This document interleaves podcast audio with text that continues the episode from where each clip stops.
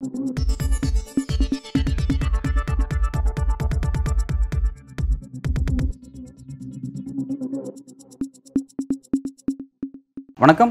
இது news focus Tamil. இன்றைக்கு நம்முடன் அரசியல் பேச இணைந்திருக்கும் சிறப்பு விருந்தினர் டாக்டர் காந்தராஜ் அவர்கள். வணக்கம் சார் சட்டமன்றத்தில் அந்த இஸ்லாமியர்களுக்கான அந்த ச- நீண்ட கால இஸ்லாமியர்கள் விடுவிக்கணும் அப்படிங்கிற விஷயம் சம்மந்தமான விஷயம் வந்து அந்த கோப்பு வந்து ஆளுநர்களுடைய மேஜையில் இருக்குது அது வந்து இன்னும் தூங்கிட்டு இருக்கு. ஆளுநர் ஒப்புதல் கொடுத்தா அதை நிறைவேற்றப்படும் சொல்லிட்டு குறிப்பிட்றாங்க. பட் இங்கே இருக்கக்கூடிய சிறுபான்மை அமைப்புகள் எல்லாமே வந்து திமுக அரசு தான் குற்றம் சாட்டுறாங்க. உங்களால் முடியாத நீங்கள் ஆளுநர் நோக்கி கை காட்டுறீங்க அப்படின்னு குறிப்பிட்றாங்க. எதிர்கட்சியும் இதை நோக்கி கேள்வி எழுப்புறாங்க. இதை நீங்கள் இந்த விஷயத்தை செய்யணும்னு சொல்லி குறிப்பிட்றாங்க. எப்படி பார்க்குறீங்க சார்? கவர்னர் செய்ய முடியலைன்னா அதை தாண்டி என்ன போய் கவர்னர் எடுத்து பிடிங்க கொடுக்க முடியும்? யாராலும் ஒன்றும் பண்ண முடியாது. அரசியல் சட்டத்து பிரகாரம் அவங்கக்கிட்ட தான் இருக்குது. அது- அது கவர்னரை நீங்கள் ஒன்றும் கேள்வி கேட்க முடியாது. நான் முதல்ல இருந்து என்ன சொல்லிட்டு இருக்கேன் ரவி போராடுறதுல அர்த்தமே இல்லை. கவர்னர் போஸ்ட்டே இருக்கக்கூடாதுன்னு அண்ணா சொன்னார்.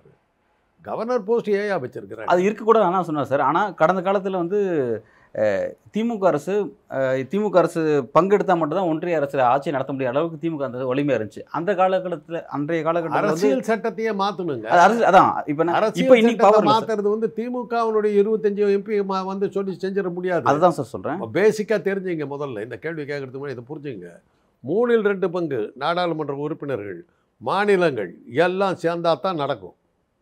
அவ்வளவுக்கு யார் இருக்கிறா? ஏன் இருக்குதா? இன்றைக்கி அரசியல் சட்டத்தை திருத்துறது அவ்வளோ சுலபமே கிடையாது. இவங்க குரல் வாக்கெடுப்பு மூலமாக பல அயோக்கியத்தனங்களை செஞ்சுக்கிட்டு வர்றாங்க. பல மசோதாக்களை அவங்க அப்படி தான் நிறைவேற்றுறாங்க அவங்க அவங்க டெக்னிக்கை நீங்கள் பார்த்தீங்கன்னாக்கா சட்டமன்றத்தில் வந்து எதிர்கட்சிகள் அமளி உடனே சபாநாயகர் இருக்கார். அவருக்கு மூணே சென்டென்ஸ் தானே.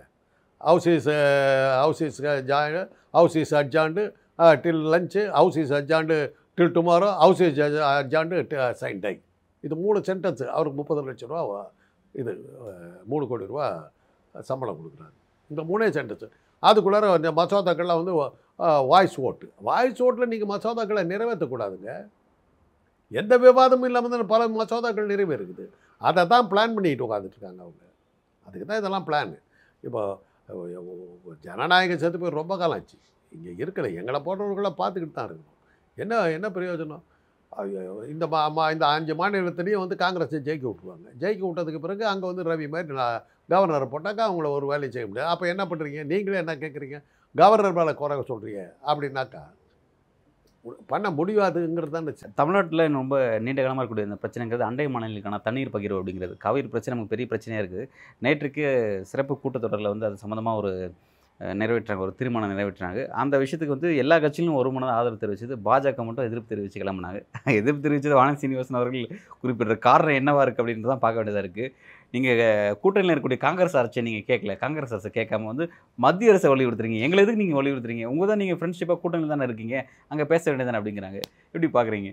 கூட்டணியில் இருக்கவங்க கொடுக்கணும்னு சொல்கிறதுக்கு ஏன் மத்திய எல்லாத்தையும் கல்வியை எடுத்துக்கிட்டேன் மருத்துவத்தை எடுத்துக்கிட்டேன். எல்லாத்தையும் எடுத்தவன். ஏன் நதி நீரை எடுக்க மாட்டேங்கிற?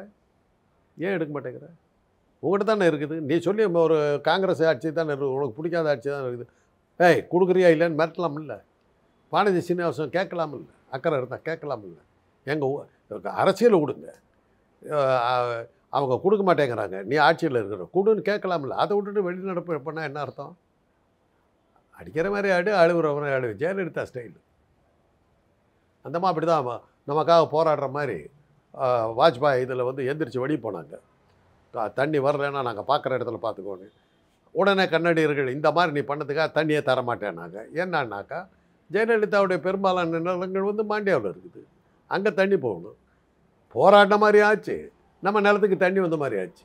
தமிழ்நாட்டுக்கு தண்ணி தர அதுதான் ஜெயலலிதா ஸ்டைல் அதுதான் இப்போ வானதி சீனிவாசம் பண்ணுறாங்க அந்த அரசியல் எப்படி சார் எடுப்படுது இப்போ அவங்க வைக்கிற நெரட்டிவ் என்ன வைக்கிறாங்கன்னா என்ன விஷயம் சொல்கிறாங்கன்னா நாங்கள் ஆட்சியில் இருந்தபோது பொம்மையை தலைமையான ஆட்சியோ அல்லது எடியூரப்பா தலைமையான ஆட்சியோ வந்து தண்ணிக்கு அந்த பிரச்சனைலாம் இல்லாமல் இருந்துச்சு. இப்போ காங்கிரஸ் ஆட்சி வந்ததுக்கப்புறம் தான் உங்களுக்கு அந்த பிரச்சனை கொடுக்குறேன்னு அவங்க சொல்லலைங்க கொடுக்க முடியாதுன்னு சொல்லிட்டு மழை பெஞ்சு தண்ணி பிச்சுக்கிட்டு வந்துருச்சு. அப்படி தான் ஒவ்வொரு தடவையும் இல்லை அதை சார் இப்போ புள்ளிவரம் அதான் குறிப்பிது பருவமழை ரொம்ப அதிகமாக பெஞ்சது அப்போ வந்து அந்த பிரச்சனை இல்லை. பங்காரப்பா. பங்காரப்பா சொன்னாருங்க until Kaveri fills and spills no drop of water will be given to தமிழ்நாடுன்னு சொல்லி முடிக்கிறான் அந்த சீஃப் மினிஸ்டர் அந்த மீட்டிங் மேடையிலேயே மழை கொட்டோ கொட்டோன்னு கொட்டுது. கரை புறக்க புரண்டு ஓடுது. காவிரி பிச்சுக்கிட்டு வந்துருச்சு. இவன் அப்பவும் தண்ணி திறக்கிறதுக்கு பங்காரப்பா கொஞ்சம் யோசனை பண்ணால் மாண்டியா முழுகி போச்சு. கண்ணப்பாடி டேமு வெடிச்சிருங்கிற அளவுக்கு வந்த உடனே பயந்து நடுங்கி போய் திறந்துட்டான். சொன்ன ரெண்டாவது நாள் காவிரிக்கு தெரியுங்க நமக்கு என்ன வேணுங்கிறது தெரியும். அதுக்கு முன்னாடி சோழர்கள் காலத்தில் இவனுக்கு வந்து அணை கட்டுறதுக்கு பார்த்தானுங்க. சோழன் வந்து ப படம் எடுத்துக்கிட்டு போனான். இவன் கிட்ட போகிறது கூட அந்த அணையை உடஞ்சி காவிரி வந்துருச்சு தண்ணி. அதெல்லாம் நிறுத்த முடியாது. அதெல்லாம் பார்ப்போம் எவ்வளோ தூரத்துக்கு போகிறாங்கன்னு பார்ப்போம் எடப்பாடி பழனிசாமி சட்டமன்றத்தில் ஒரு விஷயத்தை குறிப்பிட்டிருக்காரு. இஸ்லாமிய சிறைவாசிகள் சம்மந்தமாக அவர் அந்த கோரிக்கை வச்சார். கோரிக்கை வைக்கும்போது திமுக அரசு வந்து இஸ்லாமியர்களுக்கு எதிராக இருக்குன்ற ஒரு நேரட்டிவ் செட் பண்ணார். அப்போ வந்து ஸ்டாலின் கேட்குறாரு நீங்கள் கடந்த பத்தாண்டுகள் இஸ்லாமியர்களுக்கு எவ்வளோ ஆதரவாக இருந்தீங்க நான் பார்த்தேன். சிஏ விஷயத்தில் உங்களோட நிலைப்பாடு என்ன? தேசிய மக்கள் தொகை கணக்கெடுப்பு உங்களோட நிலைப்பாடலாம் என்ன? நீங்கள் வந்து இஸ்லாமியர்களுக்காக நீங்கள் பேசலாம்னு சொல்லும்போது கடந்த காலத்தில் சில நிர்பந்தத்துக்காக நான் அப்படி இருந்துட்டோம்.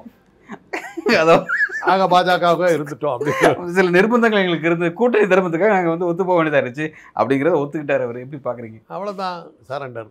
அவரால் இப்போ அவருக்கு பேச வராது. அவரை போய் கே சும்மா அனாவசியமாக கேள்வி கேட்குறதா இருக்கார் பழனிசாமிக்கு என்ன தெரியுதோ பதவியில் உட்காந்துருக்காரு அந்த கட்சியில் இருக்கிற மற்றவங்க யாரோ பேச விட்டுருக்கலாம். இவர் என்னத்துக்கு இதுக்கெல்லாம் பதில் சொல்கிறார் பாருங்க தேவையில்லாமல் சரண்டர் ஆகிருக்காரு ஒப்பனை ஒத்துக்கிட்டாரு. ஆமாம் வேறு என்ன பிரயோஜனம்? பிரயோஜனம் இருக்குது ஒரு எதிர்க்கட்சி தலைவர் அப்படி இருக்கக்கூடாது.